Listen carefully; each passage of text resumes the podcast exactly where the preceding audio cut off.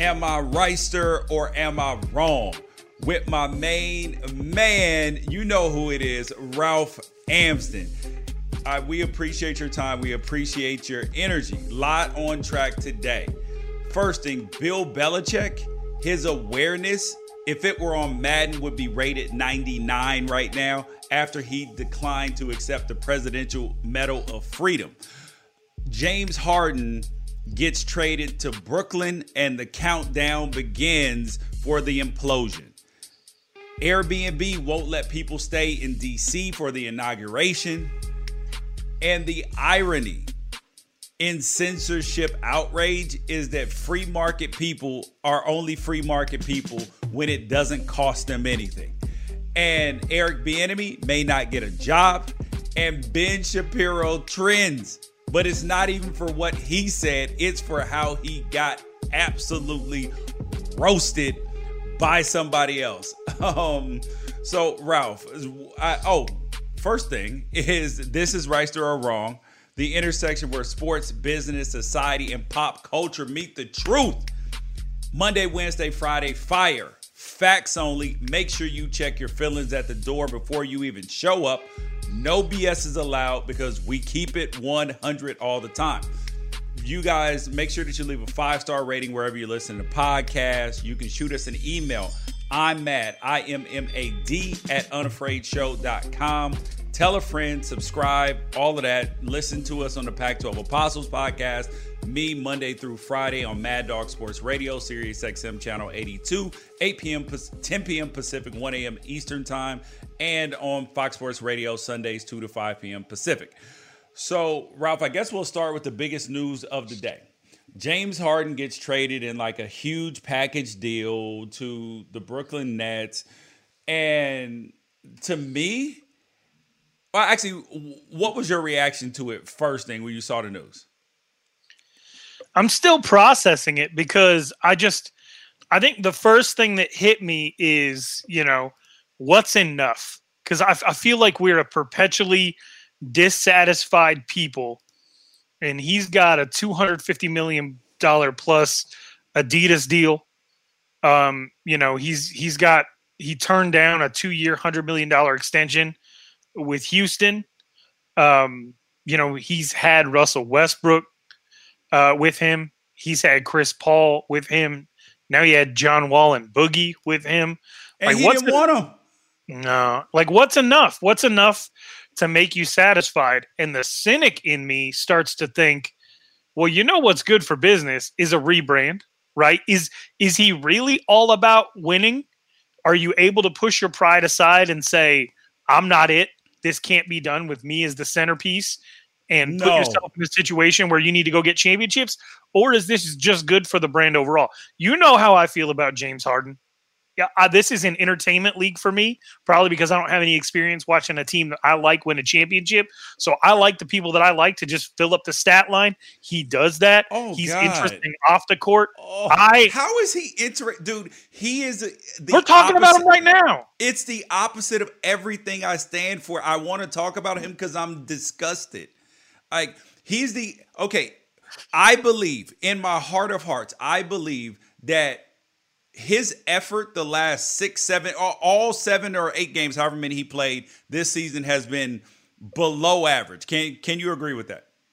After he went for 44 and 15 or whatever nonsense he yes. did, he has been struggling. It's not he's been it's it's effort. You can control your energy and your effort. So he's been piss poor.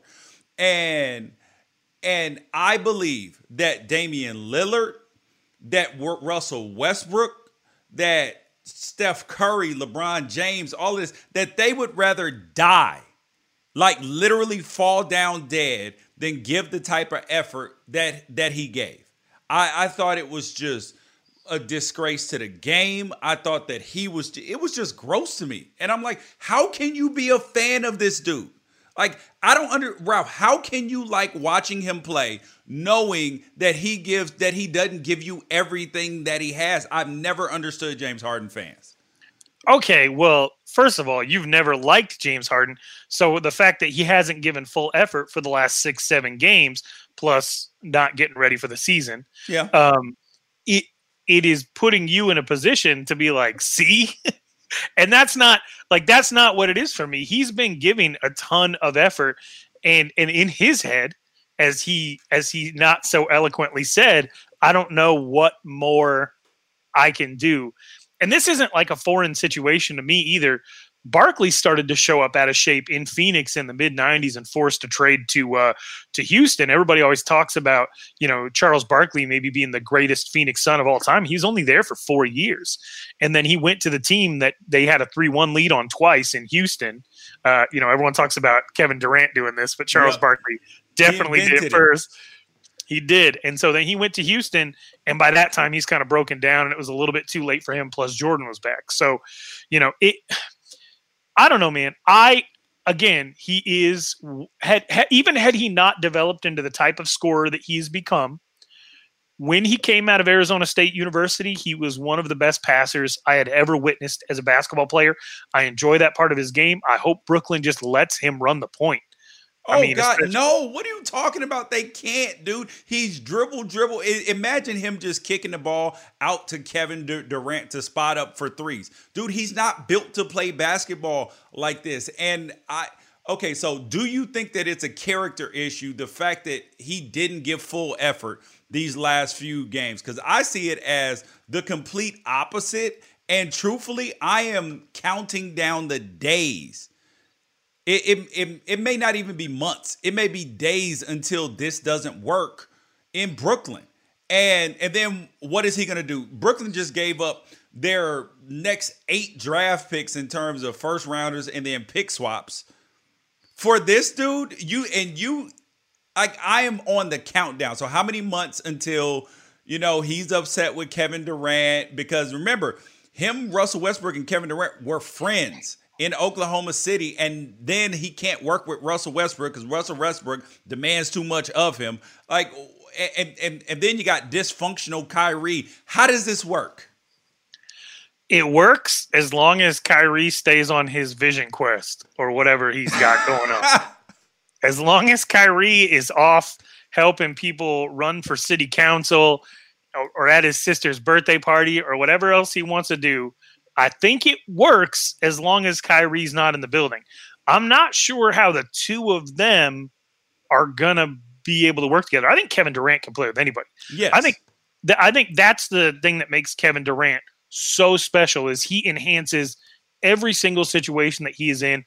It's hard for me to say that Kevin Durant is underappreciated uh, because th- that argument that we've been having for the last five years before his Achilles popped of is he better than LeBron James? Um, and I, just, I don't think we've ever seen anybody like Kevin Durant, and I don't think anybody can just fit into a situation and make it better quite like Kevin Durant. Uh, and so I, I, don't have an issue with him and James Harden, even though James Harden is a completely different player than the last time those two were on the court together, which is like almost a decade ago now. Exactly. But when you when you introduce Kyrie Irving into any situation, man, it's like uh, I, I I don't know, it's like horseradish or something. Like there's a couple of things that horseradish enhances or makes better, but for the most part, it just takes over the whole flavor profile. And so I, I just don't know how anything. Regardless of whether they got James Harden or not, I don't know how anything works with Kyrie Irving. Exactly, dude. He is the guy who reads half a book and then thinks he's a damn genius. Um, a guy who is a genius, though, Bill Belichick Bill Belichick was supposed to be awarded the Presidential Medal of Freedom by Donald Trump. And he said, quote, Recently, I was offered the opportunity to receive the Presidential Medal of Freedom, which I was flattered by out of respect for what honor represents and admiration for prior recipients.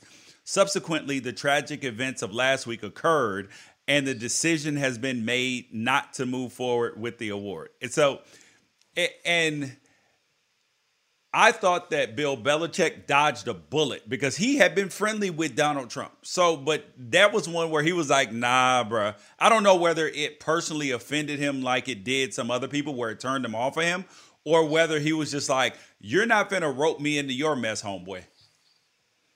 No, I think I think that a line has been crossed. I just saw something come across my Twitter page that said that 5,000 Arizonans have switched their party affiliation from Republican to either independent or Democrat or Green or whatever else there is, um, and I'm one of them. In the last uh, in the last six days, five thousand people in the last six days, and I'm one of them. I think it was a breaking point for a lot of people. You saw ten Republicans cross party lines on the congressional side, on the representative side, to uh, vote for impeachment. Um, you're seeing a bunch of people in his own cabinet come out and express disgust. You're seeing uh, Geraldo Rivera come out and say, "I, I think I, w- I was wrong." Um, you know, I, I think. I think that this is this is real. This is more than just cancel culture. So for Bill Belichick to come out and say, I don't think this is the right time for this. I don't necessarily think this is the appropriate time. I respect that. My personal feelings on the Medal of Freedom overall, I'm a bit ambivalent. I think it's weird. I don't want to be like England at all. I don't want to have, uh, I don't want to knight our best actors and artists and everything like that. You know, I, I just want, I, I want people to be able to speak for themselves without the government stepping in and saying, um, oh, wh- who who just got a, a Medal of Freedom? Annika Sorenstam, Yeah, a a- golfer? yeah Annika, Annika Sorenstam, a golfer. Like, what? What did you do? Right. Well, I mean, she's a great golfer and everything like Yeah. that, but like you that can stand on its own. That doesn't need like a government, the equivalent of a taxpayer funded high five.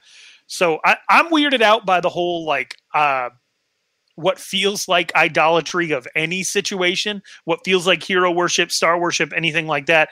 And so, you know, I, I would have been pretty ambivalent regardless, but I think under these circumstances, everything Bill Belichick said made sense to me. All his actions make sense to me. I, I think he's doing the right thing.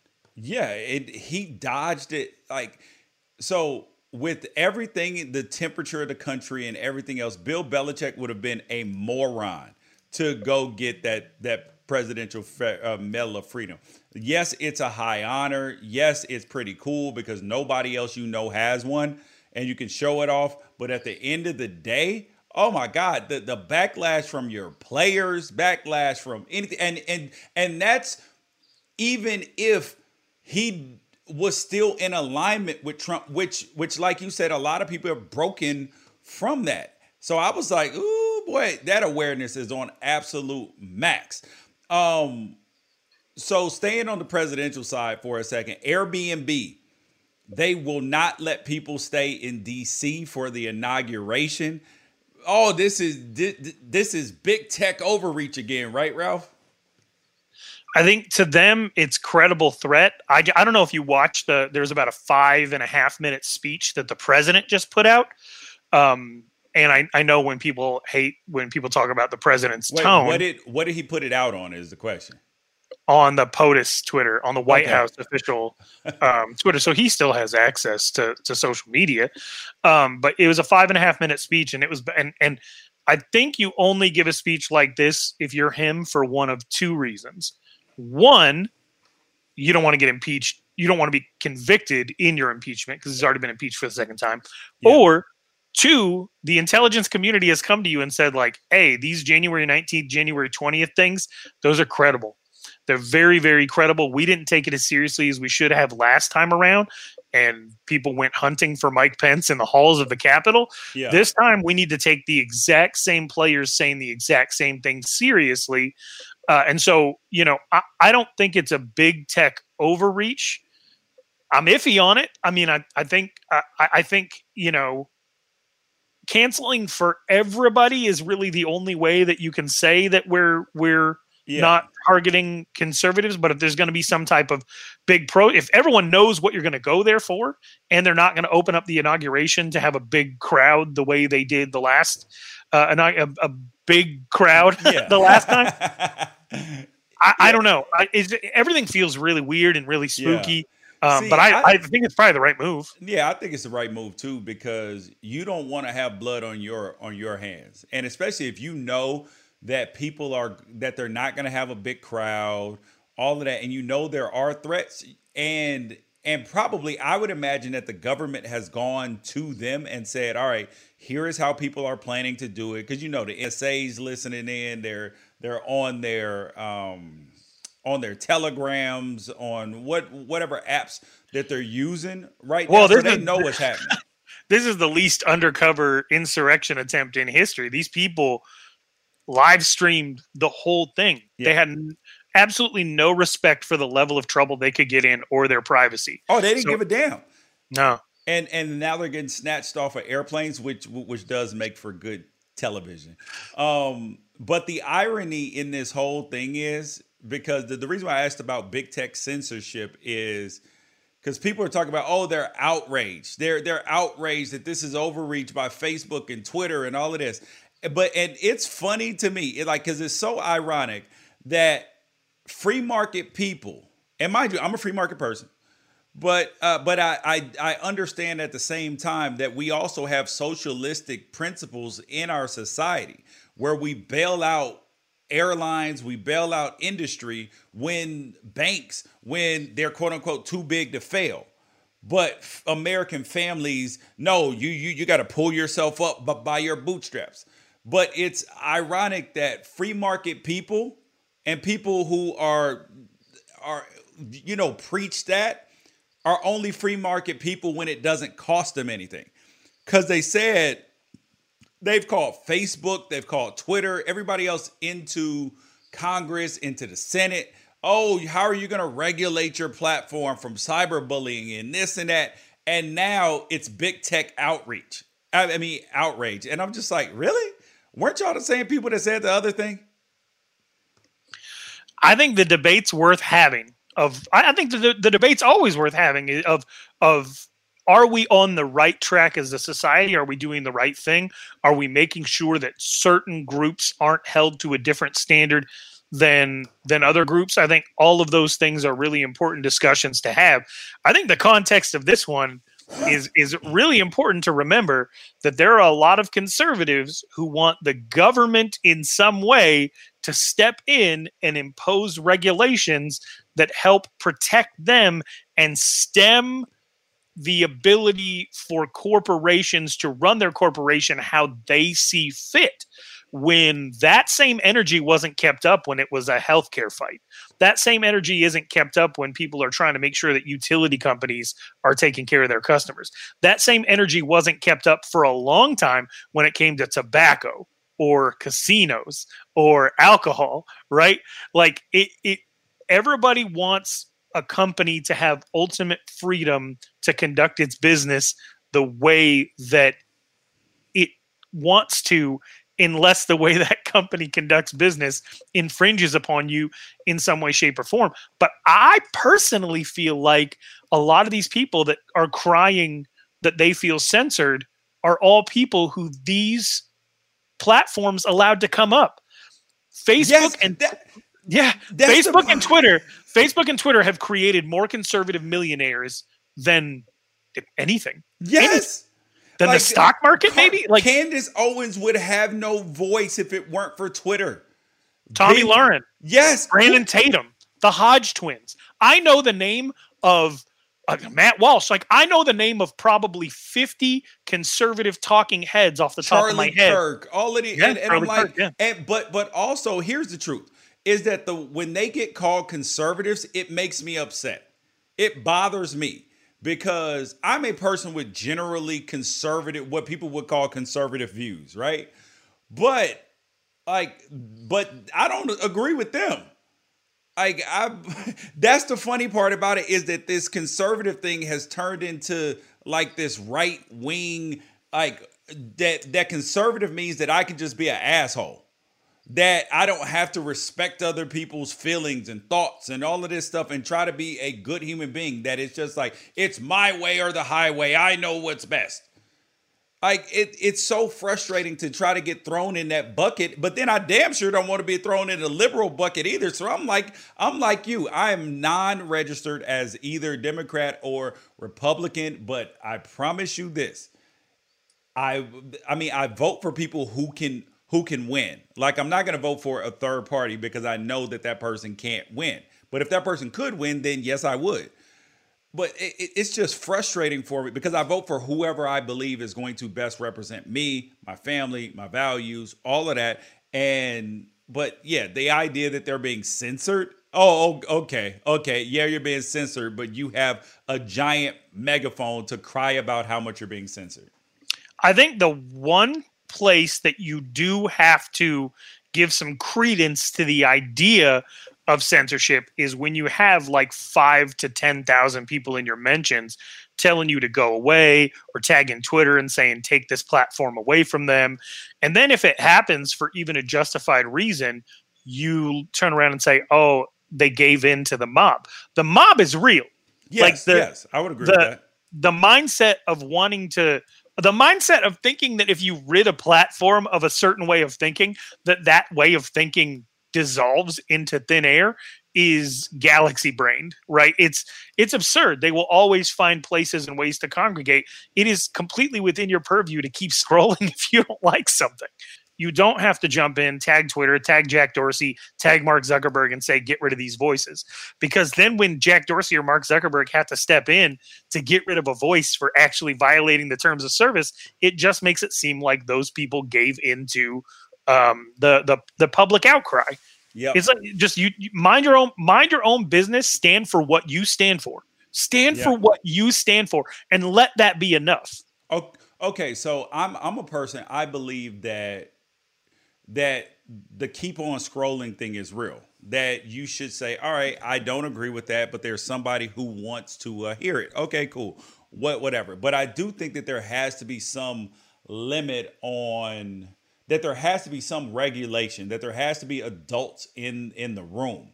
That you can't just let the kids run free and play otherwise stuff stuff happens. Like you can't run into an airport and yell fire or a movie theater and yell fire. There are repercussions for that. Funny thing though, Ralph, when I was like nine years old, we were flying out, out of Memphis, Tennessee. We were at the airport. Mind you, this is before 9 11. You can walk all the way to the gate, everything. I told um, the lady at the counter, asked if we had anything. And I was like, yeah, yeah, uh, we got a bomb dude, my mom, the lady was like, "Excuse me," and my mom was like, "No, he's joking." And my mom literally popped me in my mouth at that moment, and that's what that's essentially what Twitter's doing. They're like, "No, shut your ass, shut up, don't come over here with that, man." I mean, because I'm I believe that people should be able to express their views and voices, but when it comes to inciting riots, uh public mistrust which we've seen has been so damaging to our country in general. I think that you have to moderate it on some level. The question is, where's the line though? What about the whataboutism? Right. So I, I keep hearing from all of my friends that I've been texting back and forth with, from some of the people that, that I've talked to on the phone and definitely on social media that, you know, what about violence on the other side? What about violence for other causes? And I think my reply to that is I just haven't seen it pushed in the very specific way that it was pushed leading up to January 6th.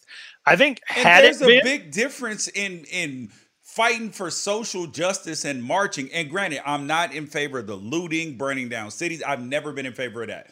But people marching and being upset about it, yes, I'm in favor of that. But there's a big difference between social injustice, people getting killed and having outrage at that, and being upset because you can't accept the results of a damn election. Dude, stop, cry me a river. And one of the things that, that, that I hear from from a lot of conservative talking heads in in in uh, in specific relation to social justice issues is that the people who are marching are misinformed, and that's the reason that they're marching. Um, but for some reason, those same people can't wrap their head around the idea that the thing that they believe about the other side might be happening to them. Exactly. That's that's truly funny, dude. Yeah. Oh, oh, they're they're misinformed. Yeah. Okay. It's only misinformation until it matters to you. You know what I mean? Until something happens in your, you know, in your camp or your neck of the woods. Um, next thing up. Okay, actually, we will finish with Eric Bieniemy, but since we're on conservative talking heads who are being censored, let's go to Ben Shapiro. So Ben Shapiro has been defending Y'all Qaeda, who stormed the Capitol. I don't know if that's fair. I feel like he's been. I, I feel like he has been pretty out there with saying like all violence is wrong and in Yeah. Oh, every Oh, okay. circumstance. Okay, well, well, this tweet says something different than than that. Here's what Ben Shapiro said. Well, actually, Lauren Wolfe said, "Do regular humans actually buy zip ties? Have you ever bought a zip tie? If so, what did you use it for?" Literally every human I know owns zip ties. This is like Pauline Kael on steroids. Ralph, how many zip ties do you own at your house?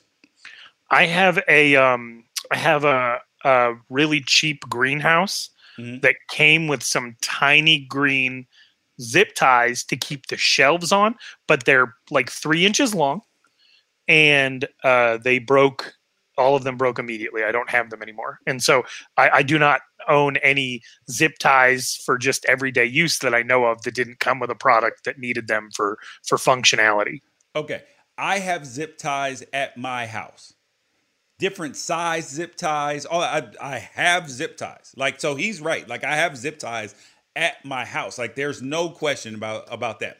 However, the zip ties that the people in the Capitol were rolling with, these things were freaking like inch and a half thick. Like the, and they're the police ones. They're the quick zips. Like they're they're not regular zip ties. Like these are the I- ones that police use for big crowd handcuffs. Like that nobody Where would you- has those. Where would you buy them? I have literally no idea where you would even where you would even go to get something like that. Google, and then you would have to, you know, f- explain to, and and you probably have to buy them in Bitcoin. Mind you, I mean, how are you supposed to get them without ending up like on a no-fly list or people, you know, or the internet? That'll get you rung up and uh examined all the time. Like they're gonna be like, "Yo, what is up with this dude?" Okay, but okay, so that was Ben Shapiro's response, but that's not what made him trend. This is the reply is what made him trend. Ralph, um, for the people listening on the podcast, do you want me to read it or do you want to read it? I'm gonna let I'm gonna already I had a pleasure of reading this out loud to my Okay. wife, so I'll let you read Mike Drucker's response to Ben Shapiro. Ben, usually I joke, but I'm going to come at this honestly. There's a big difference between zip ties being carried by paramilitary forces invading the Capitol and zip ties being carried by your wife so she can tie you to a chair and make you watch her have sex with other men. This is hilarious. And the reason why this is hilarious is because of the Ben Shapiro WAP tweet where he said, "My uh, wife says that that WAP. If if Google Cardi B and Me- Megan Thee Stallion, if you don't know what WAP is, it stands for wet ass." And um, and he said it, it's a medical condition. And then everybody was like, "Well, it's a medical condition for your wife because she's having sex with you." so so it was so that's what made it funny. But the the fact that he trended for this reply, this reply gets a. How would you grade this reply from one to a hundred? Well, I think the part of it, the part of it that stands out is it really seemed earnest for a second, which kind of pulls you in, and then it very much sneaks up on you. I never want to be so well known that uh, some somebody uh, making a joke about uh, my, private activities, uh, r- real or not, causes me to trend worldwide number one on the same day that the president of the United States gets impeached.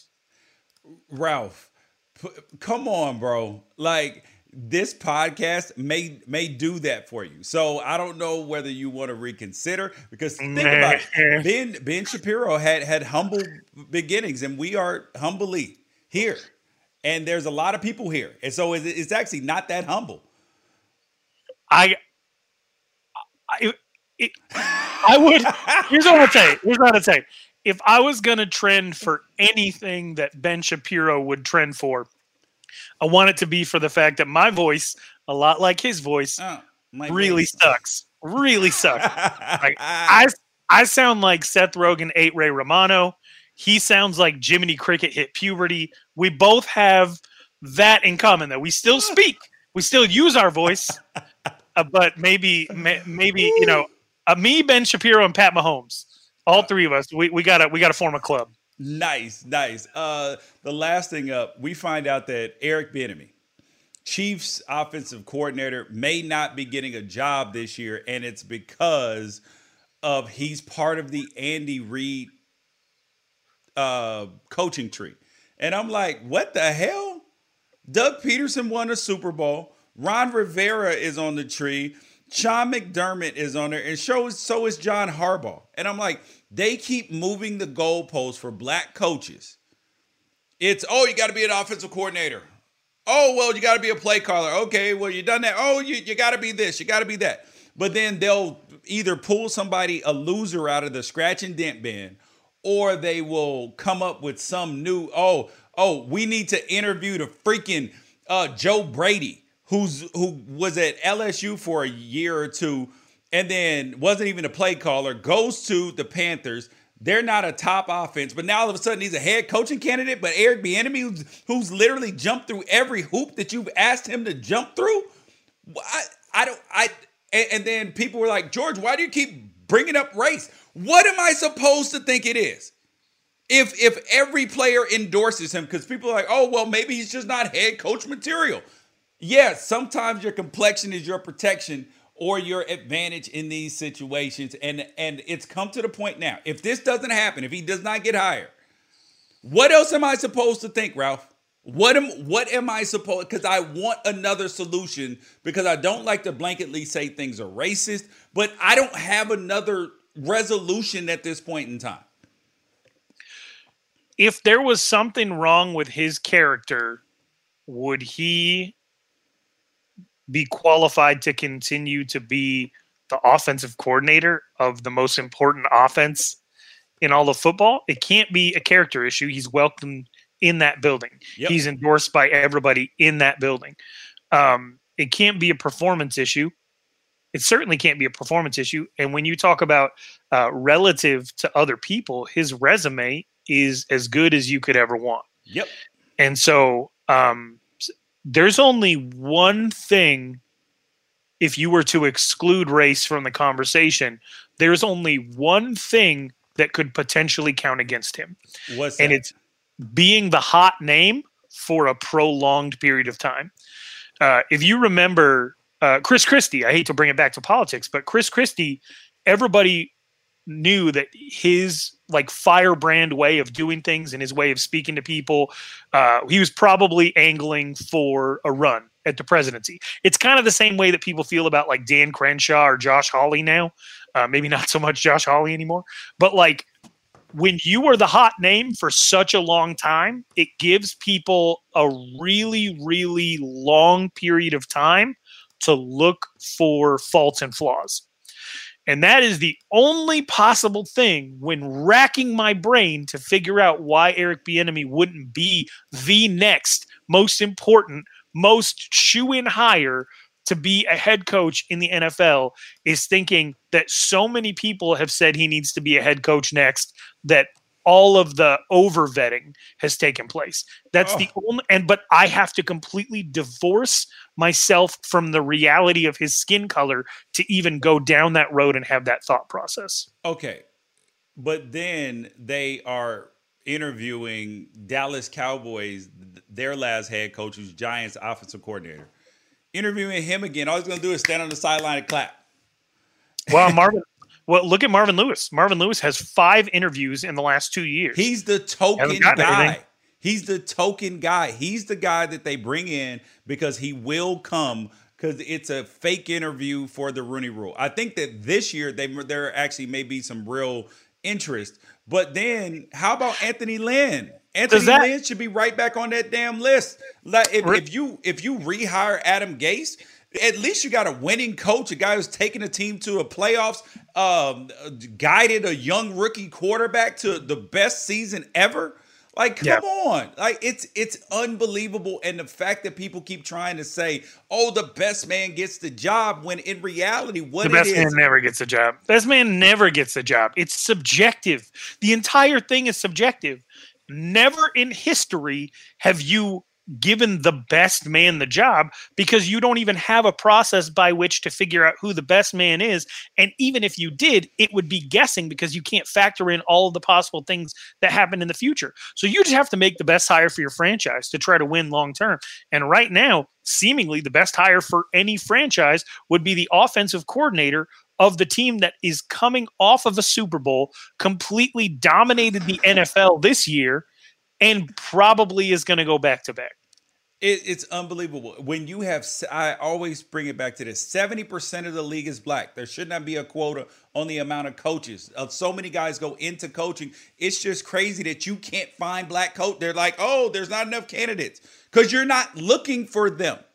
You're I'm an Arizona, I'm an Arizona State fan, and I watched, I watched year over year of a pretty good offense white offensive coordinators go in and get uh, head coaching jobs. Yep. Mike Norvell, after like three, four years as the the uh, the offensive coordinator of Arizona State, he gets he, he goes to Memphis. Billy Napier, right? Like it's just not it, you know they they did have one that uh, that got fired and then immediately got a wide receivers coach job at University of Miami. Chip Lindsey is a head coach right now. He spent one year as Arizona State offensive coordinator, and so it's just when you see white candidates in in a position do one year of work and then get a head coaching job, and then you see black candidates in a in a position where everyone is calling for them to get a head coaching job and they're not even really getting interviews. It's frustrating, man. And I and and I don't have the same literal skin in the game that you do, and I still don't understand.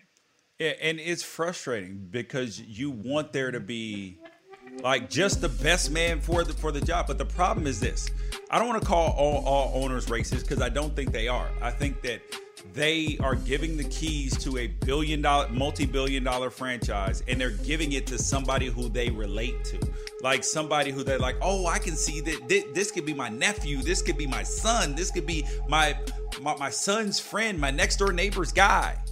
You know what I mean? Like he grew up the same way that I did, but coming from somebody maybe from an urban neighborhood, somebody's black, had a whole different experience. They may not feel that initial connection that would actually grow over time. But I think that you have to look at character, you have to look at recommendations, you have to look at all of that when you're looking at head coaching. And sometimes I think that that just gets passed over. Yeah, and you really shouldn't be thinking about what you would want to see in a leadership position. You should be thinking about what the players want. Exactly. You should be thinking about what speaks to the players. Yep. What what they understand. And for you to continually pass over black candidates and hire white candidates, it it speaks for itself that you think black players need a white voice in order to maximize yeah, their need potential. a white, yeah, they need a white savior to to come save them. But um, thank you guys it is another edition of Right or Wrong in the books. We appreciate your time. We appreciate your energy. Make sure you download the podcast wherever podcasts are found. Big new announcements coming up soon with me and Ralph. What's up? Make sure you remember your Bitcoin password. Oh my God! Yes, we will. We will talk about that on Friday, dude. 140 billion dollars lost in bitcoins, and Ralph has a interesting Bitcoin story too. So you guys don't want to miss that next episode on Friday. Peace out. Catch you guys later.